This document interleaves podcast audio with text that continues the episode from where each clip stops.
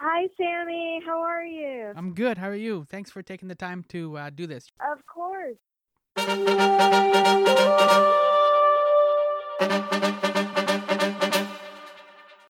Yo! Welcome to my summer lair. I'm your host, Sammy. I've never gone viral, which is great considering we just wrapped up a pandemic. Younan. Growing up, it was the responsibility of parents to have the talk with their kids. The talk, of course, was the sex talk. Where do babies come from?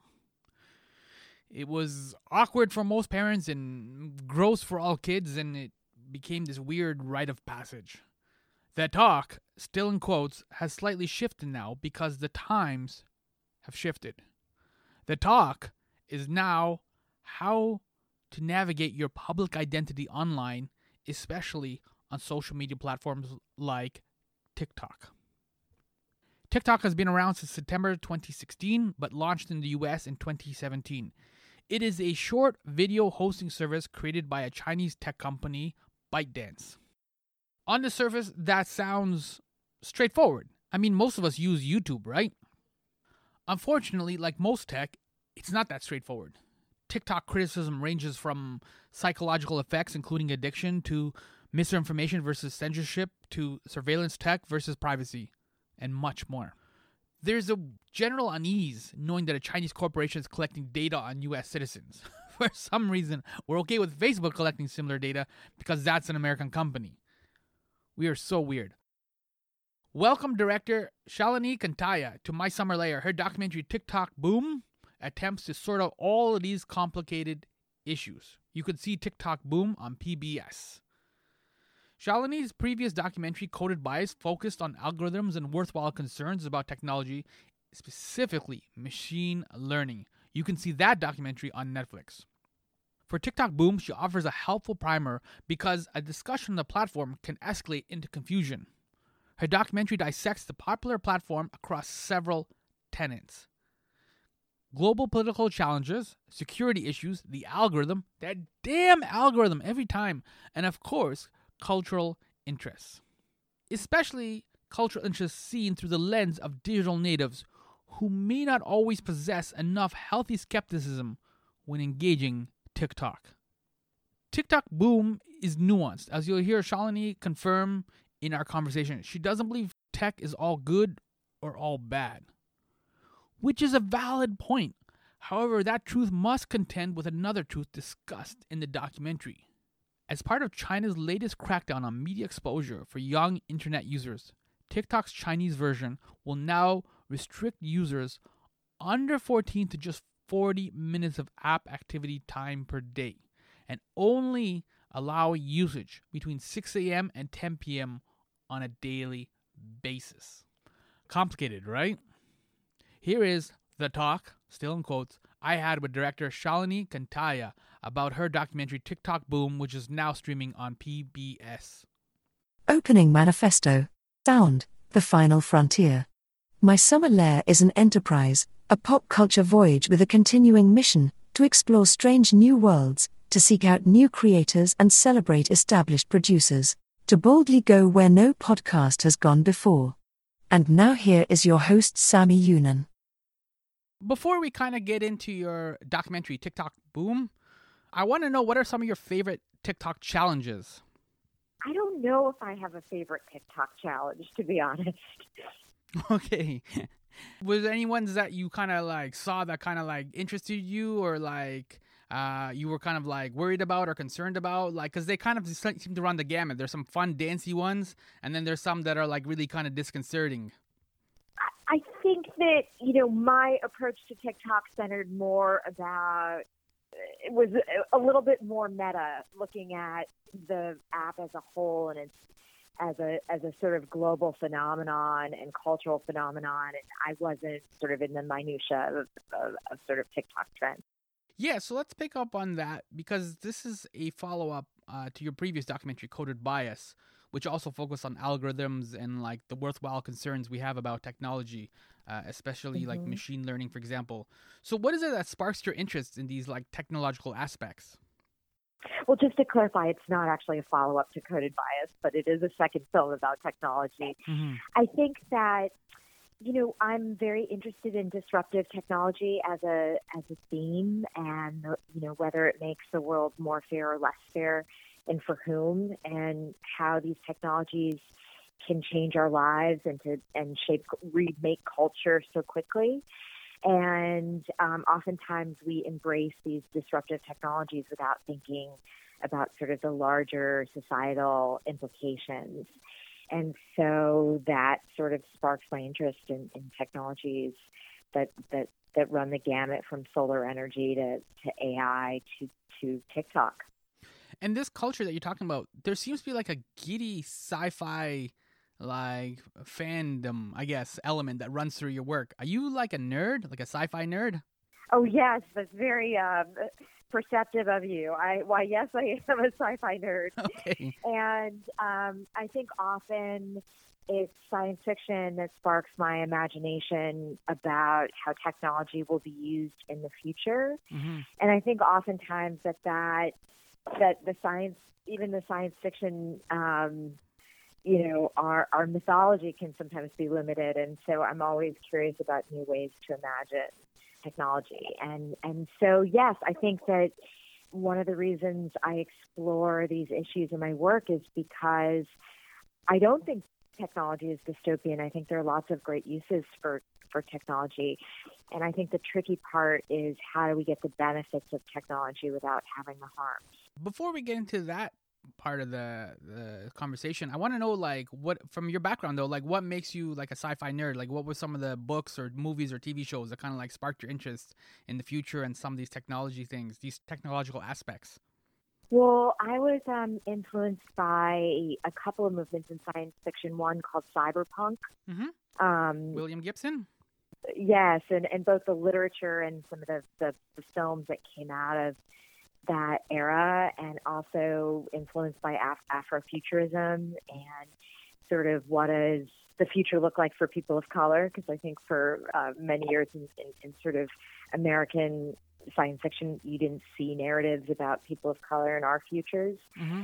Um, and so very, you know, sort of inspired by Afrofuturism. Yeah, we're seeing elements of that in like Atlanta, for example. Um, mm-hmm. Even though that's not quite science fiction. And so this this technology that you're talking about, where it's like it could be both, like kind of like in this gray area, uh, where it's like it's not completely dystopian, it's not completely utopian either. It's kind of like reminiscent of like uh, like a ten year old kid who like steals a candy bar from 7-Eleven. I get it, like stealing is bad, uh, but every kid kind of steals a little bit at the beginning, whatever, because they don't really kind of have that moral code just yet. Uh, but not every kid who mm-hmm. steals ends obviously ends up growing becoming Al Capone either, right? Like it's not always a thing like that. Mm-hmm. So who is this documentary for? Knowing that you're kind of like taking a nuanced look at this complicated platform. Well, I think that the thing that was tricky about the making of TikTok Boom is that it's really an intergenerational or aims towards an intergenerational audience. Mm-hmm. So I hope it's the kind of film that, you know, Gen Z kids can watch with their parents and have a conversation about it. And so I think that that was sort of tricky because I think uh, Gen Z, they're the experts on, on, on apps like TikTok. And it was, you know, challenging to sort of make sure that I didn't lose anyone who, you know, I wanted to make sure that someone who had absolutely no experience with the app also was felt included in the film. I want to extend on that thread because there is a moment in your documentary where surveyed kids said they want to grow up and become an influencer now. It's no longer uh-huh. like veterinarian or filmmaker or fireman or whatever stuff we had uh, growing up. Um, you're a child of immigrant. Like your mom came from India, my parents came from Egypt. Do you see parallels between being an immigrant and now being an influencer? That prospect of a better life, that hope, uh, while navigating like a difficult culture. And this time, in this case, it's like pop culture or is it completely there's no connection at all there? Yes, I mean, I think that certainly someone like um, Deja Foxx will talk about how, you know, social media can be an equalizer for exactly people like us who came from immigrants who um, aren't showing up on the scene with a lot of um, family or network influence and that social media can be sort of um, level the playing field and allow us to sort of access our own audiences. And I think, um, you know, sort of the rub is that that you know that this is an industry that's almost totally unregulated and doesn't have any protections for creators.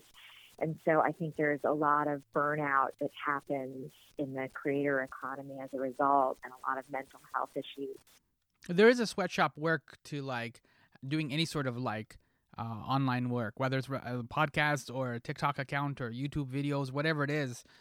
The system always needs more. You're always like shoveling coal for Satan, basically. You got to keep going. And so it can become very difficult. That's why I, I, to me, it sounded a little bit like, or I see the parallels between being an immigrant, just because when you come here, we all know those stories of like somebody was a doctor back home comes here and he's like a taxi driver or something like this. Like it's mm-hmm. the upward mobility is a little bit more limited, and that's thing that's sometimes when when you talk about like Gen Z and some of the kids who are using TikTok, they see uh, this platform or being an influencer as a way of upward mobility. Mm-hmm.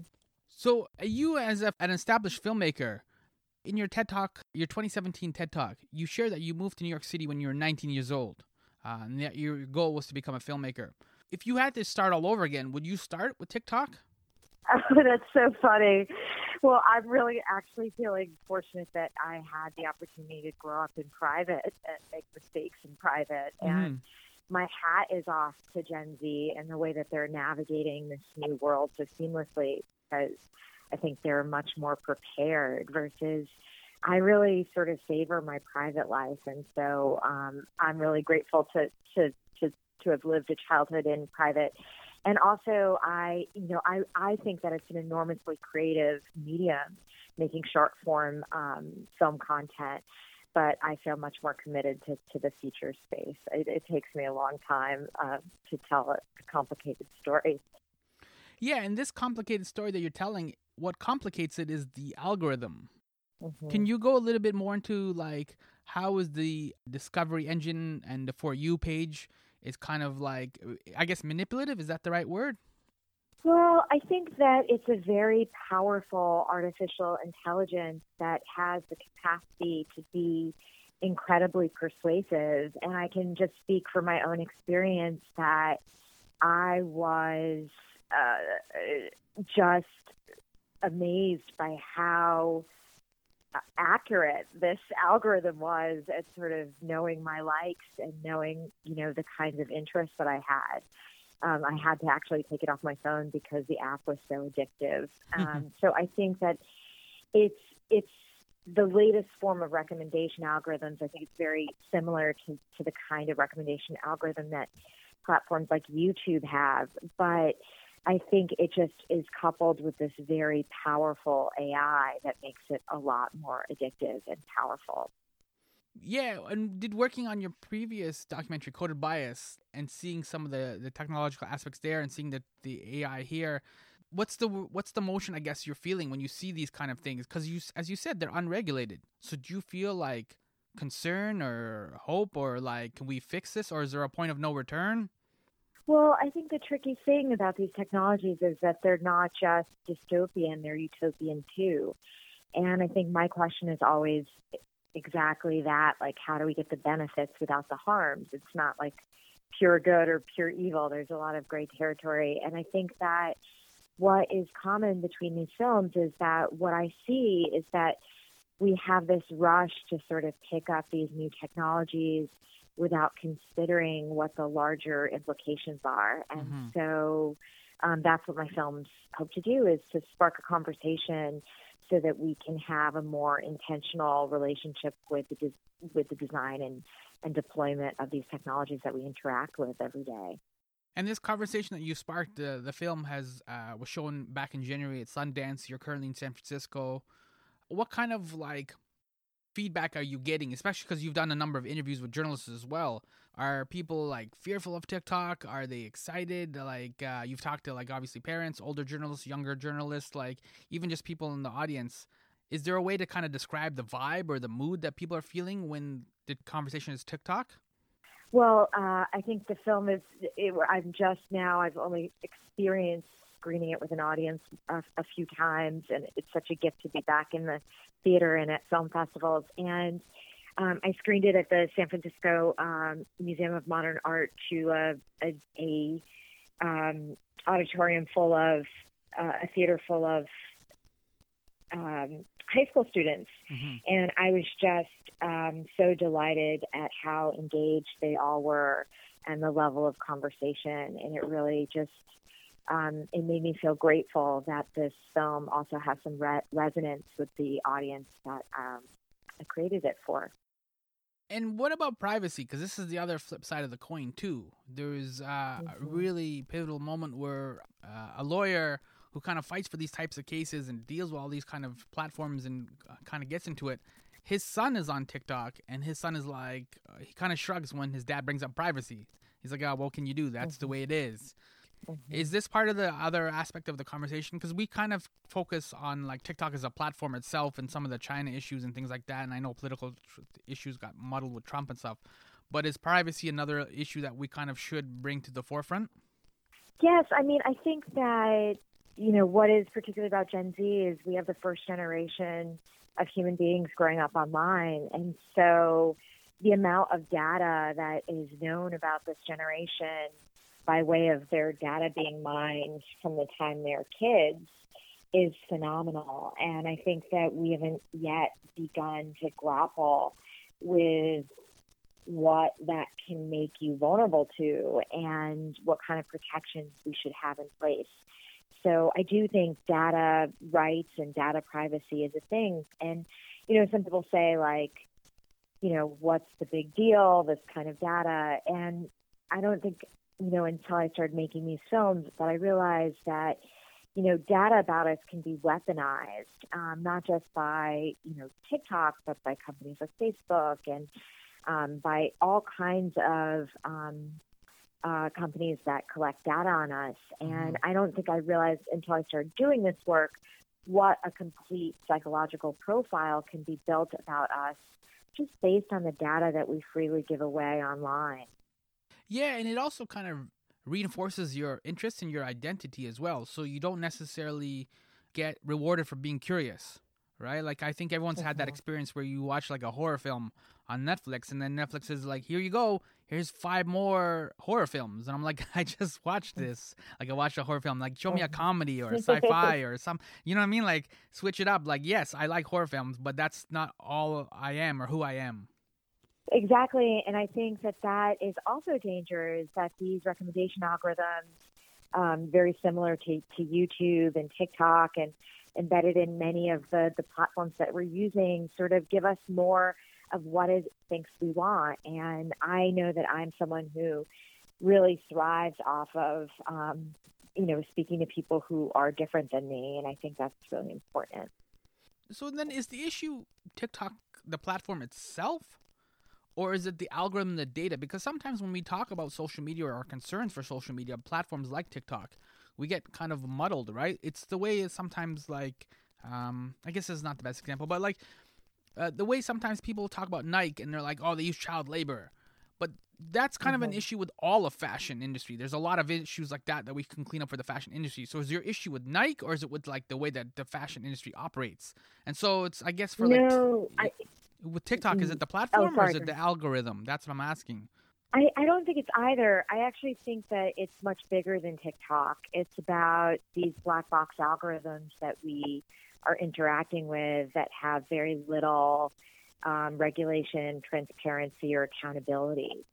And to me, it's it's much bigger than TikTok. It's sort of indicative of, of of the industry. And I think the reason that TikTok has had so much controversy around it is because it happens to come from China. But tomorrow, you don't know. Maybe our app will come from Russia or from some other place in the world. And so we haven't yet grappled with all of the issues um, in this world where technology is crossing borders so freely um, and without any kind of, you know, international or, or federal re- regulation.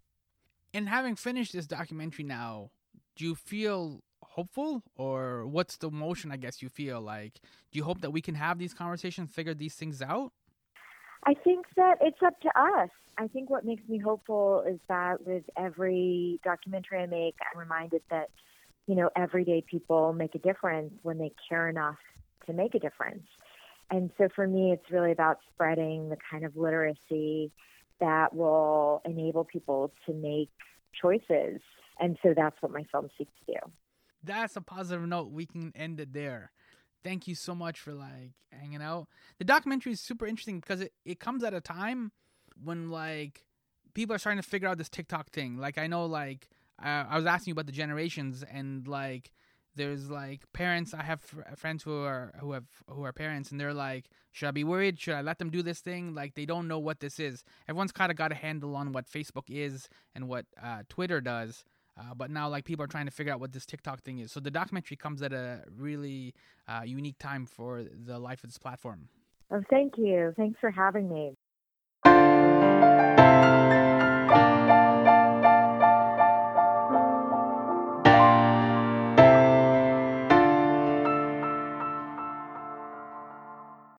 That was director Shalini Kantayya. Her documentary TikTok Boom can be seen on PBS. And I am Sam Younan, host of My Summer Lair.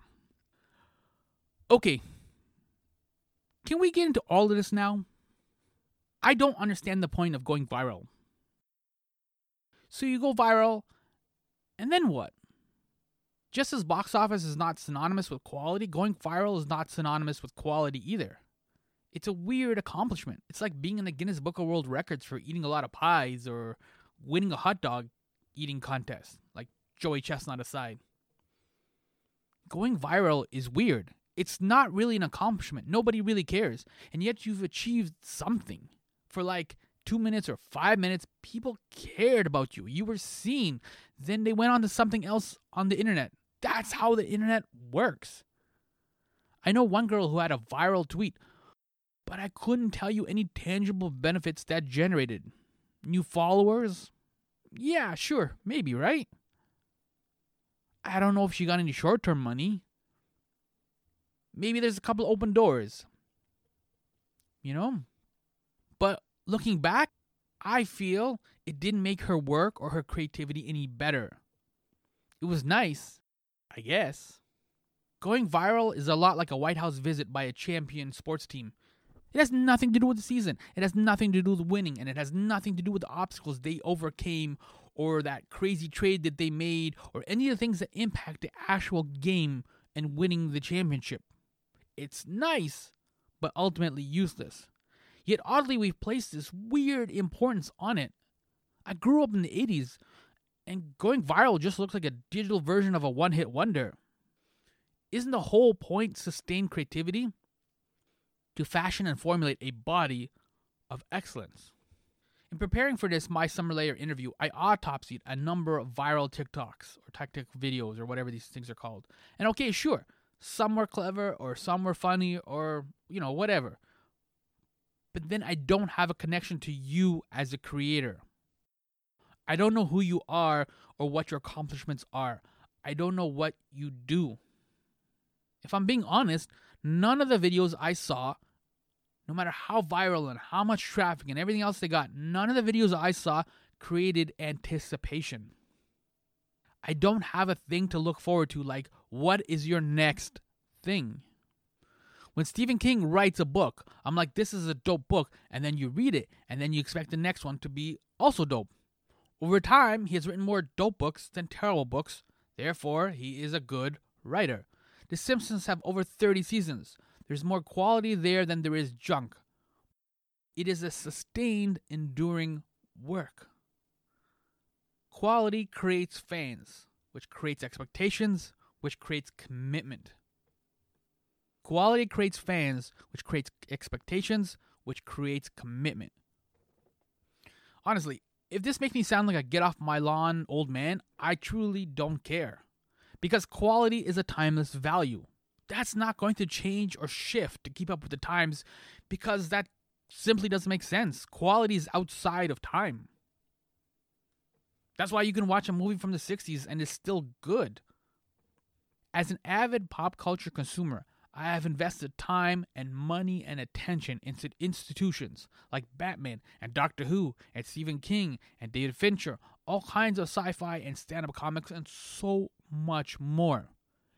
And in return, they have made me laugh and taken me to strange worlds and scary universes I have gone on adventures.